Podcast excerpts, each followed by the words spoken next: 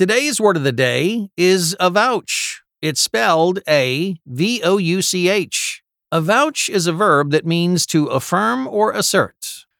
Our word of the day comes from the Latin term advocare, meaning to summon in defense.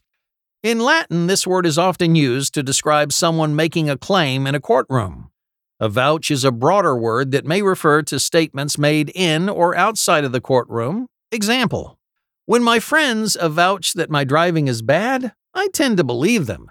My friends don't usually make such assertions lightly.